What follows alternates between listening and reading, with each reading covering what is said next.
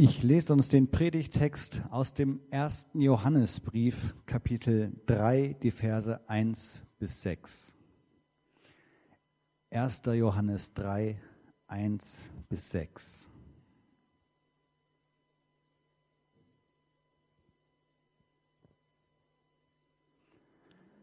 Seht doch, wie groß die Liebe ist, die uns der Vater erwiesen hat Kinder Gottes dürfen wir uns nennen und wir sind es tatsächlich. Doch davon weiß die Welt nichts. Sie kennt uns nicht, weil sie ihn nicht erkannt hat. Ja, liebe Freunde, wir sind Gottes Kinder. Wir sind es hier und heute. Und das ist erst der Anfang. Was darin alles eingeschlossen ist, ist uns vorläufig noch nicht enthüllt. Doch eines wissen wir, wenn Jesus in seiner Herrlichkeit erscheint, werden wir ihm gleich sein. Denn dann werden wir ihn so sehen, wie er wirklich ist. Wer diese Hoffnung hat, eine Hoffnung, die ganz auf Jesus ausgerichtet ist, hält sich von jeder Sünde fern, um so rein zu sein wie er. Wer sündigt, lehnt sich damit gegen Gottes Ordnungen auf. Sünde ist ihrem Wesen nach Auflehnung gegen Gott.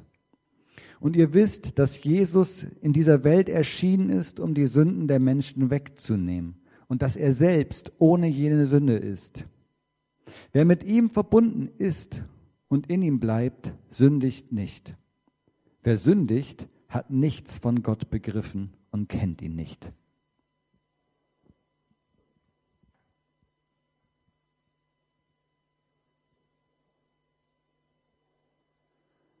Liebe Gemeinde, wer bin ich? Und wenn ja, wie viele? Ein bisschen alberner Spruch vielleicht oder alberne Frage. Vielleicht kennt ihr die auch. Das ist ein Buchtitel von einem Buch, das 2007 erschienen ist. Das war ein Bestseller, war einige Wochen auf der Bestsellerliste auf Platz 1. Wer bin ich und wenn ja, wie viele? Das hat der Philosoph Richard David Precht geschrieben. Vielleicht habt ihr den Namen schon mal gehört. Und das Ziel dieses Buches, das er geschrieben hat, das ist es erklärtermaßen, das schreibt er selber darin, die Lust am Denken zu wecken und zu trainieren, sowie fortschreitende Selbsterkenntnis und zu einem bewusst geführten Leben anzuregen. Wer bin ich und wenn ja, wie viele? Ein gutes Anliegen eigentlich, ne? Selbsterkenntnis zu fördern und bewusst geführtes Leben finde ich ein gutes Ansinnen. Sich selbst erkennen. Sich die Frage stellen, wer man eigentlich ist. Habt ihr das schon mal gemacht? Habt ihr euch schon mal gefragt, wer bin ich eigentlich? Habt ihr eine Antwort bekommen? Habt ihr eine gefunden? Wir haben zu Beginn hier den Filmausschnitt aus dem Film Die Wutprobe gesehen. Da wird auch diese Frage gestellt, wer bist du eigentlich? Und wir haben gesehen, dass der Protagonist in dem Film ganz schön Schwierigkeiten hat, die Frage zu beantworten. Auf jeden Fall sie so zu beantworten, wie der, der sie gestellt hat, äh, die Antwort gern gehabt hätte. Ich fand die Ansätze eigentlich gar nicht so verkehrt, wie er angefangen hat zu antworten. Und ich wäre, ich kenne den Film gar nicht, ich wäre mal gespannt, wie am Ende die Antwort hätte aussehen müssen, dass es richtig gewesen wäre. Wer bin ich also eigentlich?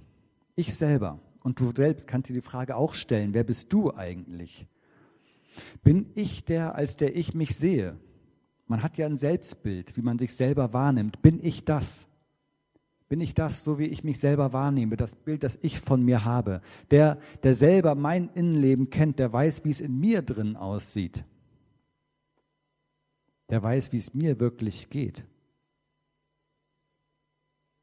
Oder bin ich der, der ich bin, wie ich von anderen wahrgenommen werde, wie andere mich sehen, die zwar nicht so sehr wissen, wie es in mir aussieht, die aber sehen, wie ich wirke, was ich selbst vielleicht gar nicht mitbekomme manchmal. Bin ich das vielleicht?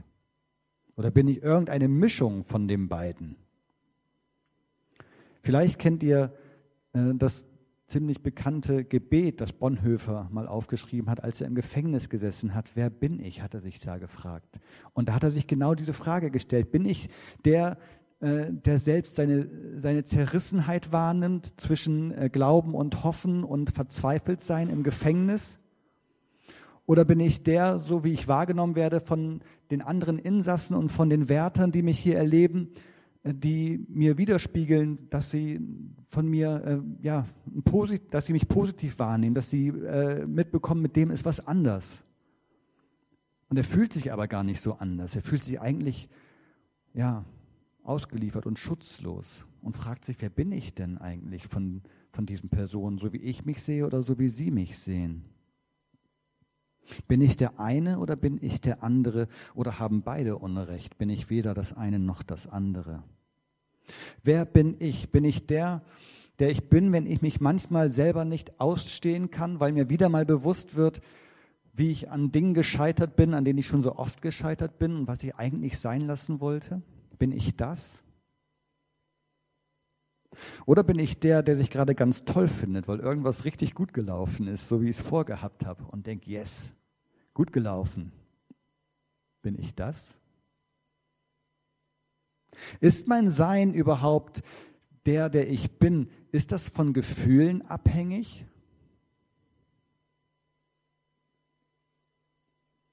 Was macht mich aus? Macht mich mein Beruf aus? So wie das äh, der Protagonist in dem Film vermutet hat, dass sein Be Beruf vielleicht das sein könnte, was sein Sein ausmacht. Ist es mein sozialer Status, wie ich gesellschaftlich dastehe? Ist es mein Geld, mein Freundeskreis? Ist es meine Kleidung, wie ich mich nach außen gebe? Ist es mein Auto? Wer bin ich? Was macht mich aus? Davon sind vieles bestimmt relevante Fragen. Und das Thema ist ein relevantes Thema, sich zu fragen, wer bin ich? Das ist angesagt, darüber nachzudenken oder es sollte angesagt sein, denn ich glaube, dass es eine wichtige Frage ist.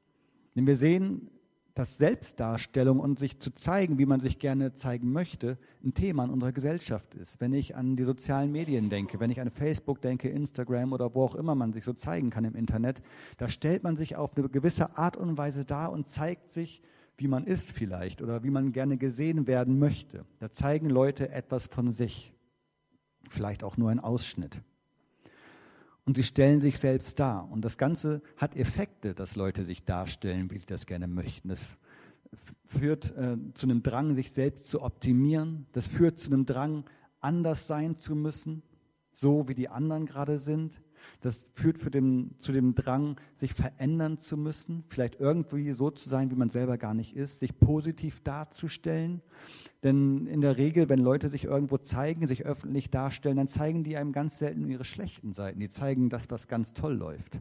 Das leckere Essen, das schöne Leben, der schöne Tag am Strand, der schöne Ausflug in den Bergen oder das Chillaxen am Pool oder was auch immer. Ja, aber die zeigen dir nicht die Krisen. Die seltensten Leute zeigen ihre Krisen da. Und dann kriegt man eine ganz verrückte Wahrnehmung davon, wie das Leben anderer Leute ist. Und das hat Effekte, das hat Auswirkungen. Untersuchungen haben gezeigt, dass es unzufrieden macht, sich das anzugucken.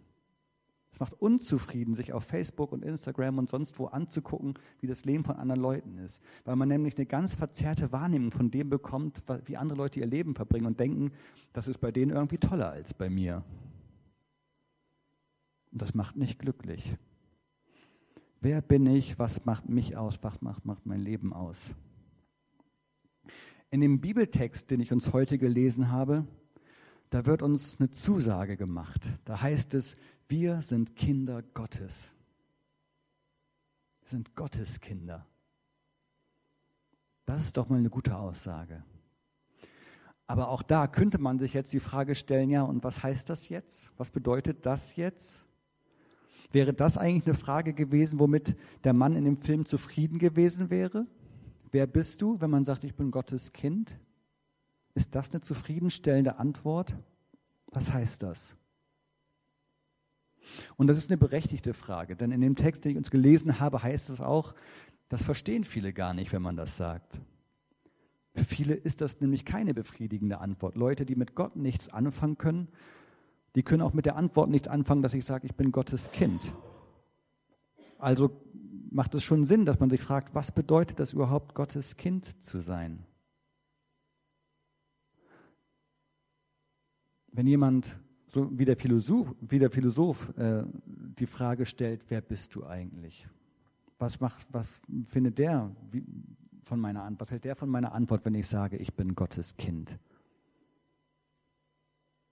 Für jemand, der kein Christ ist, wenn ich dem das sage, was mag der davon halten? Der denkt wahrscheinlich, na gut, der findet wahrscheinlich Jesus gut und gehört zur Kirche vielleicht. Ist Mitglied in irgendeiner Kirche oder geht sogar zum Gottesdienst ab und zu. Aber was heißt das denn sonst darüber hinaus? Was heißt das, Gottes Kind zu sein? Heißt das, dass wir uns halt diesen Namen geben? Wir geben uns diesen Namen Christen. Wir sind benannt nach dem, dem wir nachfolgen, nach Jesus Christus. Ist das schon alles? Nein. Und auch ja irgendwie. Ja, natürlich hat das damit zu tun, dass wir uns diesen Namen geben dürfen. Natürlich hat das damit zu tun, dass wir zu Jesus gehören. Nein, darum, weil damit nicht ausreichend beschrieben ist, was eigentlich gemeint ist damit, dass wir Gottes Kinder sind. Es geht darüber hinaus. Es hat nicht nur mit unserem Namen zu tun. Es ist nicht nur eine Bezeichnung für uns. Und es passt sogar gut, sich mit diesem Thema jetzt im Advent zu befassen. Ist euch vielleicht noch gar nicht aufgefallen. Denn die Antwort auf die Frage nach der Gotteskindschaft, die Antwort danach, naja, wer bist du? Und äh, diese Teilantwort oder diese Antwort darauf, die ich aus dem Text hier entnehme, dass wir Gottes Kinder sind, die beginnt damit, dass Gott Mensch geworden ist. Und das ist das, woran wir jetzt denken im Advent. Das ist überhaupt ja, die Grundlage dafür, dass ich sagen kann, ich bin Gottes Kind, dass Gott Mensch geworden ist, dass Gott sich hingegeben hat an diese Welt und in diese Welt. Na klar, den Höhepunkt davon, der, den Höhepunkt der Hingabe Gottes an uns Menschen, den feiern wir an Ostern. Das ist eine andere Zeit im Jahr. Aber der Ursprung dieser Hingabe Gottes, den feiern wir jetzt im Advent und dann an Weihnachten. Gott gibt sich hinein in unsere Welt. In dem Text heißt es, ihr wisst, dass Jesus in dieser Welt erschienen ist, um die Sünden der Menschen wegzunehmen. Jesus ist erschienen. Er ist gekommen. Das ist Advent.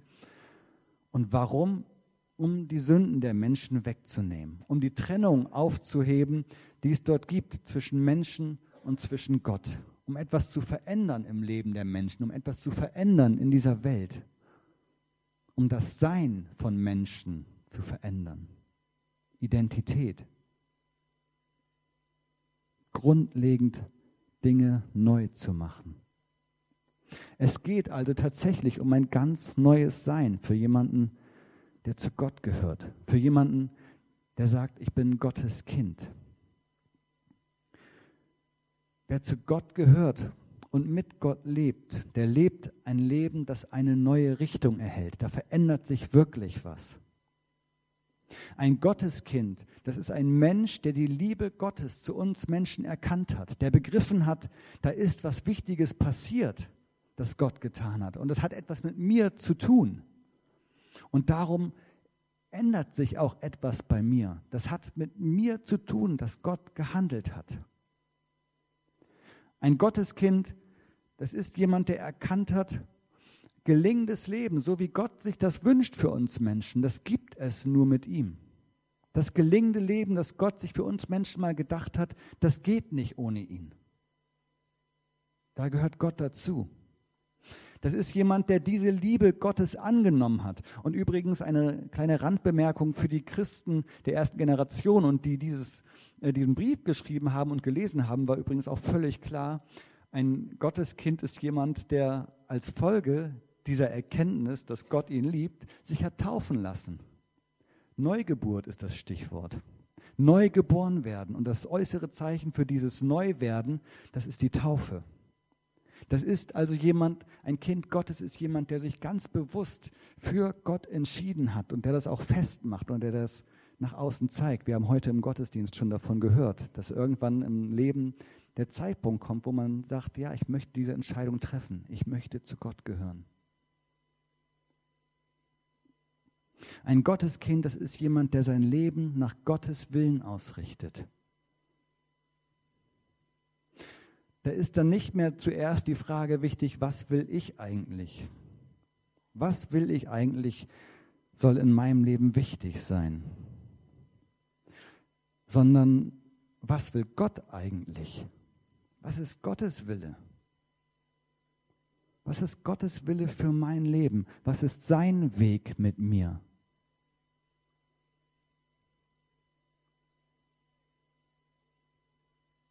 Und wenn man dieses Leben lebt mit Gott und wenn man diese Frage stellt an das Leben, was will Gott, wie ich lebe, dann ist da eben auch kein Raum mehr für die Sünde.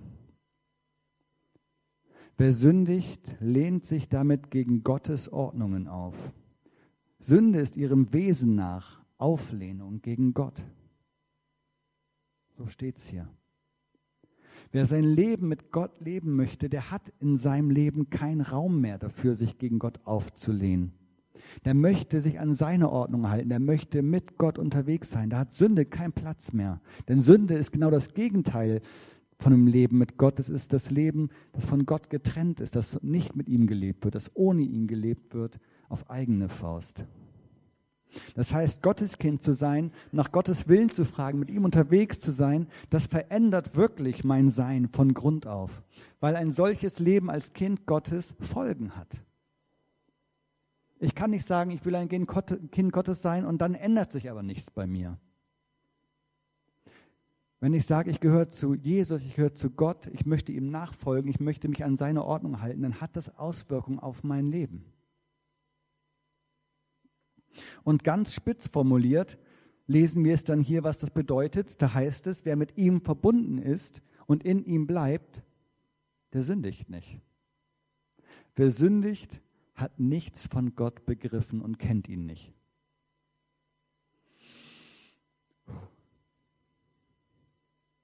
Einmal tief Luft holen nach so einem Satz, oder?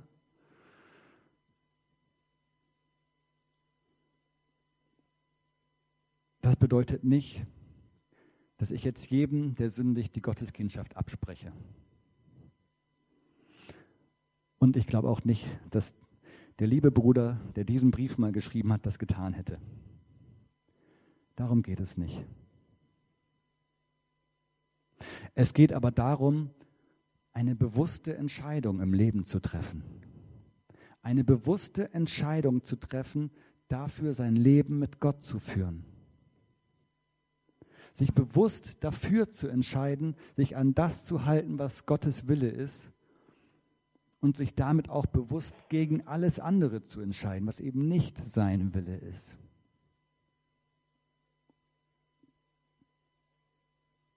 Zum Vater zu kommen, zu Gott zu kommen, bei ihm zu sein, das heißt darum eben auch seine eigenen Wege verlassen und Gottes Wege zu gehen. Das neue Sein, unsere Identität als Kinder Gottes, das hat eben darum ganz konkrete Folgen hier und heute. Das bedeutet, das macht was mit unserem Leben, mit der Art und Weise, wie wir unser Leben führen. Wir leben unter der Zusage, wir sind schon die Kinder Gottes. Das sagt uns der Text. Das ist die Zusage, die uns gilt. Wir sind die Kinder Gottes hier und heute. Das trifft heute schon auf uns zu und das verändert etwas mit uns. Und darum leben wir eben auch entsprechend. Wir hören auf Gottes Wort und wir leben nach seinem Willen. Und es wird übrigens darüber hinaus noch weitreichendere Folgen haben. Das ist die Folge, die es für unser Leben hier auf Erden hat. Das ist ein Leben gelebt mit Gott, in seiner Gegenwart, nach seinem Willen, nach seiner Ordnung. Und darüber hinaus steht uns eine unfassbare Zukunft in der Herrlichkeit Gottes bevor. Es geht noch weiter. Wenn wieder Advent ist, wenn Jesus wiederkommt, wie das sein wird, wir wissen es nicht. Das ist noch nicht enthüllt. Es ist verborgen. Aber wir dürfen uns darauf freuen. Uns ist sogar verheißen, wir werden ihm gleichgestaltet. Wir werden sein wie er. Was für eine Zukunft steht uns bevor als Kinder Gottes? Liebe Gemeinde, wer bin ich also? Wer bist du, wenn du zu Gott gehörst und dich für ihn entschieden hast? Ich bin ein Kind Gottes. Und wichtig in meinem Leben ist darum nicht zuerst das, was ich sehe an mir sehe, an mir wahrnehme. Wichtig ist nicht zuerst, was andere an mir sehen und an mir wahrnehmen oder wie sie mich sehen. Wichtig ist nicht zuerst, was ich kann oder was ich nicht kann. Wichtig ist nicht zuerst, was gelingt oder was scheitert. Wichtig ist, was Gott sieht. Wichtig ist, wie Gott mich sieht, wie Gott dich ansieht. Und er sieht uns an mit den Augen eines liebenden Vaters. Er ist unser Vater. Wir sind seine Kinder. Er sieht uns an mit seinen Augen des liebenden Vaters, der für uns das gelingende Leben möchte. Der für mich, der für uns eine Zukunft in seiner Gegenwart bereithält. Und der uns heute schon in unserem Leben hier auf Erden entgegenkommt, um das, was uns von ihm trennt, zu überwinden um die Sünde, die uns von ihm trennt, zu überwinden. Und der mich darum befreit von einem Leben, das ohne ihn zurechtkommen will und das nicht nach seinem Willen fragt. Das bin ich. Sein Kind. Und er mein Vater. Wenn diese Botschaft und damit Gott mein Herz erreicht, wenn es dein Herz erreicht, dann ist Advent. Amen.